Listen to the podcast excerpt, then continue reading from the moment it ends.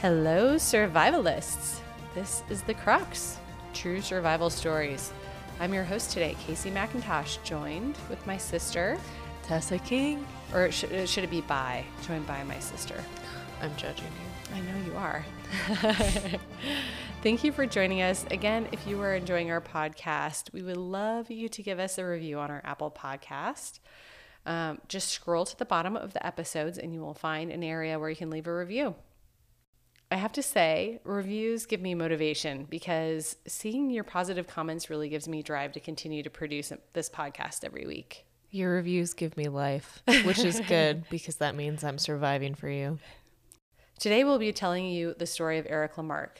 Eric LeMarque was a talented athlete, a former Olympic hockey player who lost his direction and drive after retiring from the sport during the 1999 2000 season and put his energy and focus into snowboarding. Eric then went down a dark path, getting his kicks from smoking crystal meth. In 2004, when Eric was 20, when Eric was 34, he went with his friends to Mammoth Ski Resort in Eastern California in the Sierras. At the end of a great day of snowboarding, Eric made a decision that could only be considered one of the most pivotal moments in his life. He cut under a ski boundary line.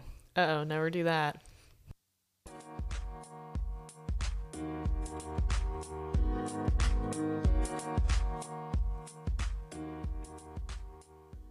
Before we get started, do you want to tell us um, the story about how you left the ski boundary line? I'm just curious. Do you have anything to share? Okay, never do this. Just gonna preface this. Never do it. Even if you think you're right, you're wrong. Yeah. And it's always at the end of the day, right? Like, Oh yeah. it has to be. We were already gassed. My brother Coley and I, our brother Coley and I, we're gonna do a well-known route where we just pop under the boundary line. And what we would do is we'd pop out of the boundary line and pop right back in. It's a great way to get fresh tracks. Nobody's been there. It's great. Except when you go a little bit too far away from the boundary line and can't find it again. when you're in the middle of nowhere with no food or water. Right. And luckily, all roads lead down, and we got a little bit of backcountry skiing, a little bit of downhill skiing, and a lot of cross country skiing, amounting to about 10 miles. But thankfully, you knew sort of where you were headed. yeah. And we ran into snowmobilers, so they were humans who didn't help us. but I was too embarrassed to ask for help because I should have known better. And there was cell phone service. But, But your phones were dead. well, we turned them off to conserve battery. Oh, I see. But in any case, it wouldn't have mattered because you couldn't access the roads because the roads were being used by snowmobilers. That's true. So- anyway, don't do it. It's Anyway, dumb. it's I mean, it would idea. have been great had we planned on backcountry skiing. So sure, drop beyond, drop beyond the boundary line if you have the right gear, and know where you are. Yes. and always bring a friend And a map. and a map. Eric LeMarque was born in Paris, France on July 1st, 1969. His family relocated to California and he was raised between two areas in Los Angeles. He was drawn to hockey at a young age, despite the fact that most Southern Californian kids dream of surfing. He had a natural ability, including strong skating and a powerful shot. His stepfather was hard on him, but taught him how to work hard. And Eric would skate six days per week and shoot 500 shots per day in order to pursue his dream of becoming a professional hockey player. His skill his skills led to success and he became one of the country's top recruits. College coaches and NHL scouts were very interested in Eric LeMarque, leaving Eric in a position of deciding if he was going to go to college or if he was going to skip it all together and join the NHL. How nice to have options. I know.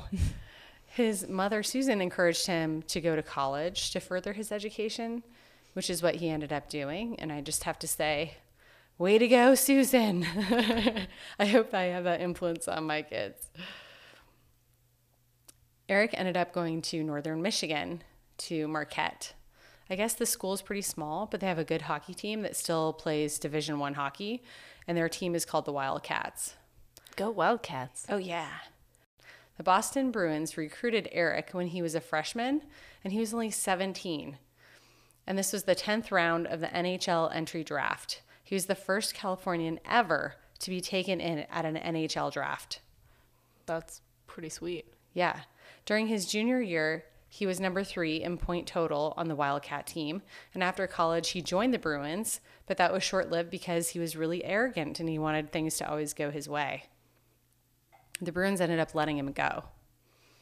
He had offers from Los Angeles and Ontario Reign, but these were minor league teams, and he turned the offers down. He was too good for it at the time. He was above it. Yep. He went to play for the French national team because he had dual citizenship. Sweet. Yeah. Must be nice, right? Yeah. So many options. Way to go, Eric. yeah, way to go. And things seemed to be going really well. He played with them for five years, and he ultimately went to the 1994 Olympics in Lillehammer, Norway, and he did well there. He then represented France in 1995 at the International Ice Hockey Federation World Championships. So he had a, I mean, he did pretty well. Mm-hmm. Way better than probably almost every single hockey player that reaches high school age. He retired in 1999, which I would imagine was a difficult transition for Eric, since his entire life up until that point was living, breathing, playing, and planning to play hockey. Literally, that's all this guy did. And when you have that much achievement, where do you go? Yeah, it's hard to refocus that energy into something productive. He got a job at a sporting goods company, which is probably. I don't know. Did he get free stuff? I don't know. I mean, I love sporting goods companies, don't get me wrong, but I worked in one once and it was not for me. Let's just put it that way. I bet the discounts were, though. I mean, am I right? That's the only reason you work in a place like that. You only work there for the discount. So, hockey was his adrenaline, his passion, and once that was gone, he was pretty deflated. He began using crystal meth while living with a friend. At the same time, he took up snowboarding which became a strong passion, allowing more excitement. Eric was snowboarding by day and using meth by night. Mm, what a combo. He was getting into trouble with the law and he was arrested at one point for drug possession and trespassing. Eric stated, quote, even though my life was totally out of bounds and I was addicted to those two powders, the one that fell from the sky oh and the God. one that I was sniffing into my body, I was working out at the gym. I was on the snowboard, I was playing hockey, I had vanity still. I was this close to feeling sorry for myself and ending up on the street. It made me feel so euphoric, gave me this incredible surge of energy, this incredible lift and high. Meth affected my judgment. I isolated myself from my family, my friends, and I did my own thing when I wanted to, how I wanted to, who I wanted to do it with, and nothing else mattered but me. End quote. I think his lifestyle was starting to catch up with him at this point. He realized that this was not going to be a sustainable long-term thing. It was it was definitely catching up with him. He was hoping that a ski day to Mammoth Ski Resort would be the reset that he needed to get his life back on track. Turns out it was, but just not in the way that he had hoped. Mammoth is a ski resort that boasts the highest lift service summit in California at 3,300 meters tall. Eric couldn't get enough of the day. As the day progressed, a storm swelled in the sky, bringing colder temperatures and wind, and ski patrol made the judgment to shut down the ski resort altogether. Eric said, quote, I noticed ski patrol was ushering people off the west side of the mountain. Undeterred, Eric LeMarque decided to take one more run. I mean, why not? He took the lift up the mountain once more. He decided to make the most of his last ride by ducking under the ski boundary. At He's, the end of the day. At the end of the day, when there's no one there to rescue you. He stated, quote, I hiked up to a run. A big mistake that I made is that I knew I was riding down into fog. Once I got down and I hit the fog, it was like I opened the door to a, another world. He had gone the wrong direction, which is easy to do in the fog. Tessa, you know what it's like to be immersed in the fog. Pretty disorienting, right? Yeah, you don't even like skiing over what's two feet in front of you. It's a pretty weird feeling. Yeah, you could hit some snow that you're not expecting. So yeah. you could go over a jump really easily. I mean, everything's white. Everything is white. just land on your head. I've done that a couple times. So initially, he had 50 feet of visibility, and then it was down to 10 feet. And the wind was picking up, it was getting cold. When Eric went under the boundary line, he was wearing long underwear, light snow pants, and a light jacket, gloves, beanie, goggles, MP3 player, matches, two power bars, and a baggie of meth. Initially, when he got down to the bottom of the steepest part of the hill, he thought he knew where he was and he was on a flat area. And he decided to hike over the ridge to find the road that would lead him to the Tamarack Lodge. Shortly after making this decision, he quickly realized that he was lost and he was going to have to spend the night out in the woods. He stated, quote, I did not sleep a wink. I sat there shivering, and my shivers didn't end until I was off the mountain. End quote. That's so scary. I know. To make matters worse, he ran into some coyotes. Coyotes. C- coyotes? Coyotes. Coyotes. Coyotes. he was thankfully able to scare them off by screaming and yelling loudly at them. Just put this in the back of your mind for now.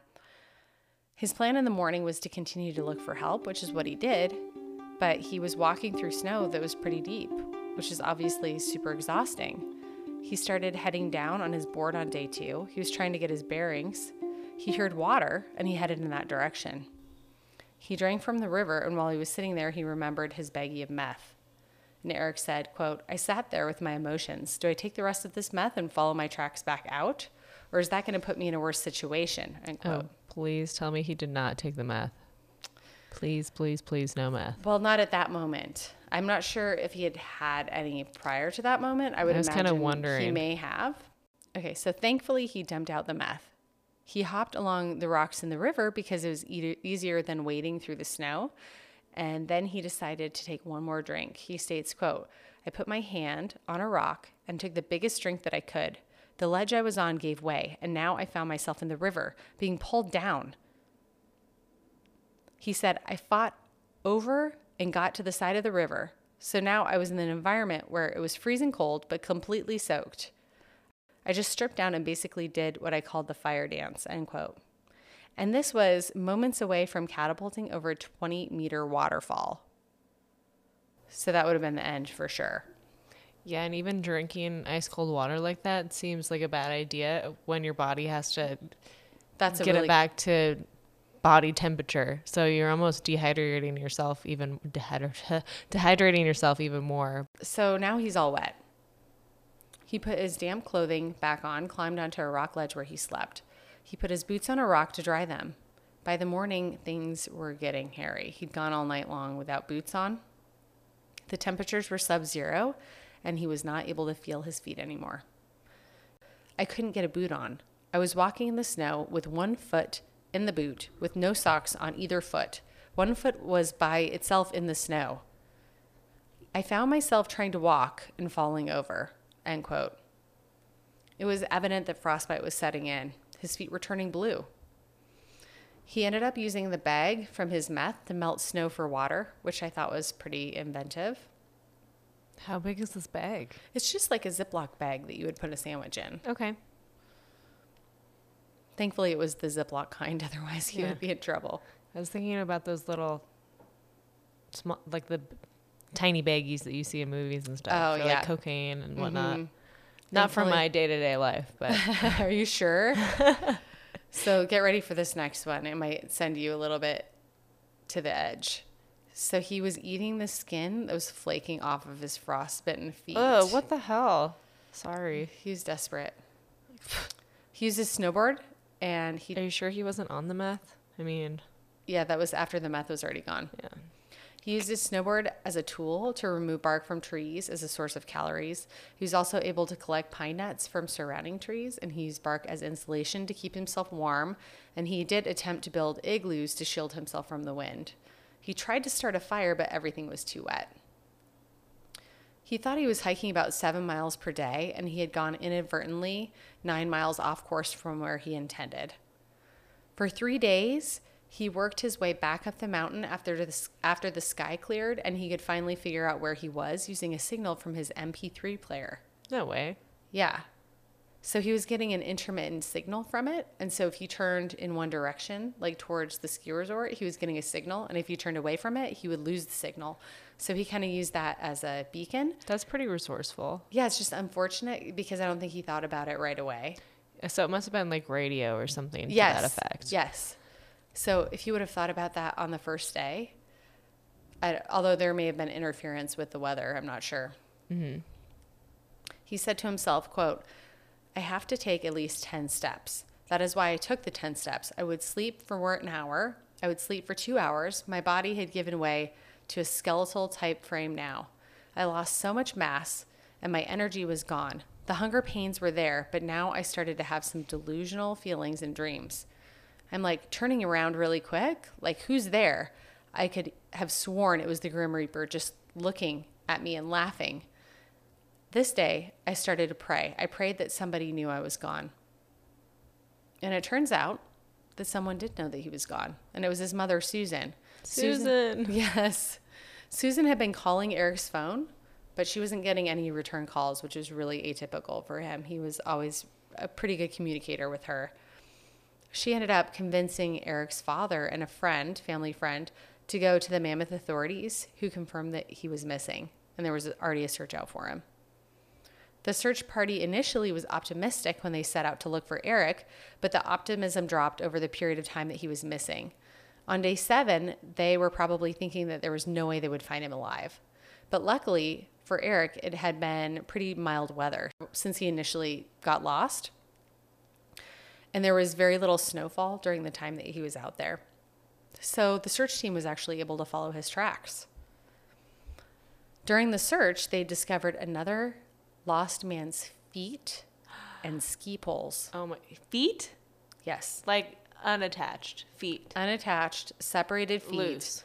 Unfortunately, the man, Chris Foley, had been eaten by animals in the Stop wild it. and he had gone missing on the same night. Eric was 10 On the same night? Yes. Eric was 10 steps from the ridge and built a crude shelter through the sixth and seventh night.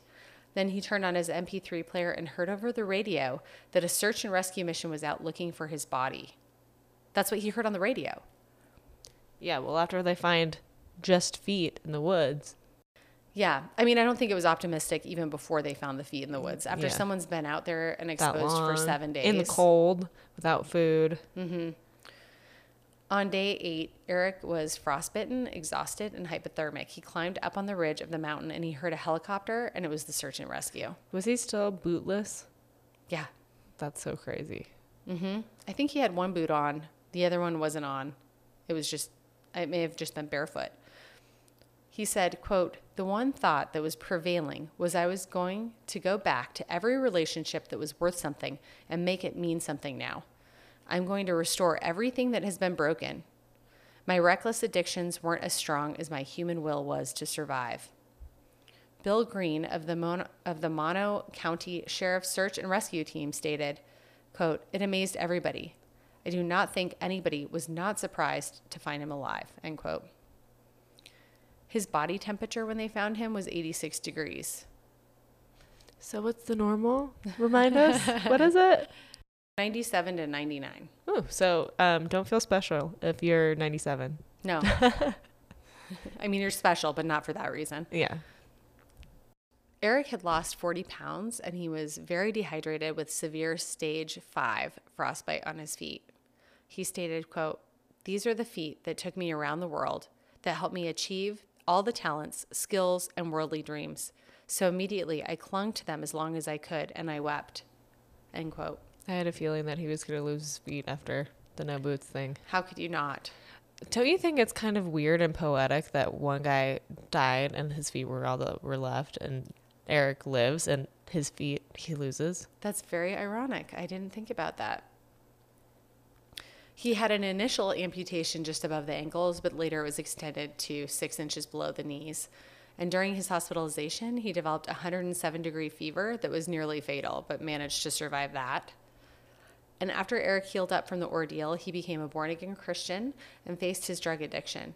He wrote two books, including Six Below, Miracle on the Mountain, and Crystal Clear, the inspiring story of how an Olympic athlete lost his legs due to crystal meth and found a better life. The title pretty much sums up the whole story almost. I know that's like my level joke, crystal clear. You get it, guys? Do, do you get it? oh my gosh, that was an accident. He got married and he has three sons, and he still loves to snowboard. And in t- 2017, his story was turned into a movie starring Josh Hartnett titled Six Below Miracle on the Mountain. He stated that making the movie was very difficult and painful, and he had to walk off the set a few times because he was just crying. And it was more like they were playing him like an, a musical instrument. But later he came around to accepting and liking the movie. So, of course, he keeps himself busy with kids and he does motivational speaking and he continues to snowboard. I found it really interesting because many of these articles commented about Eric's desire to get clean and off drugs, and he was hoping that that mammoth trip would do it for him. And it did, but like I said before, not at all like he was hoping or anticipating. That was like the biggest spanking ever. Yeah, talk about rock bottom. Yeah. So that's all I have for you guys today. That's it? Th- I'm sorry, that's all. Are you going to tell me more next week? Maybe. We'll see how nice you are to me. Shoot, I got to step it up. Yeah. I mean, like, send meals over to my house, maybe. Wow, tall order. I mean, there are five of you. Well, have a good week and hope you guys stay alive. Stay alive until next week, and don't forget to interact with us on sho- social. don't forget to interact with us on social media, and maybe leave us some nice words on Apple Podcasts because we love you. that sounded like a question. Yes, we love you, people. All right. Goodbye. Bye.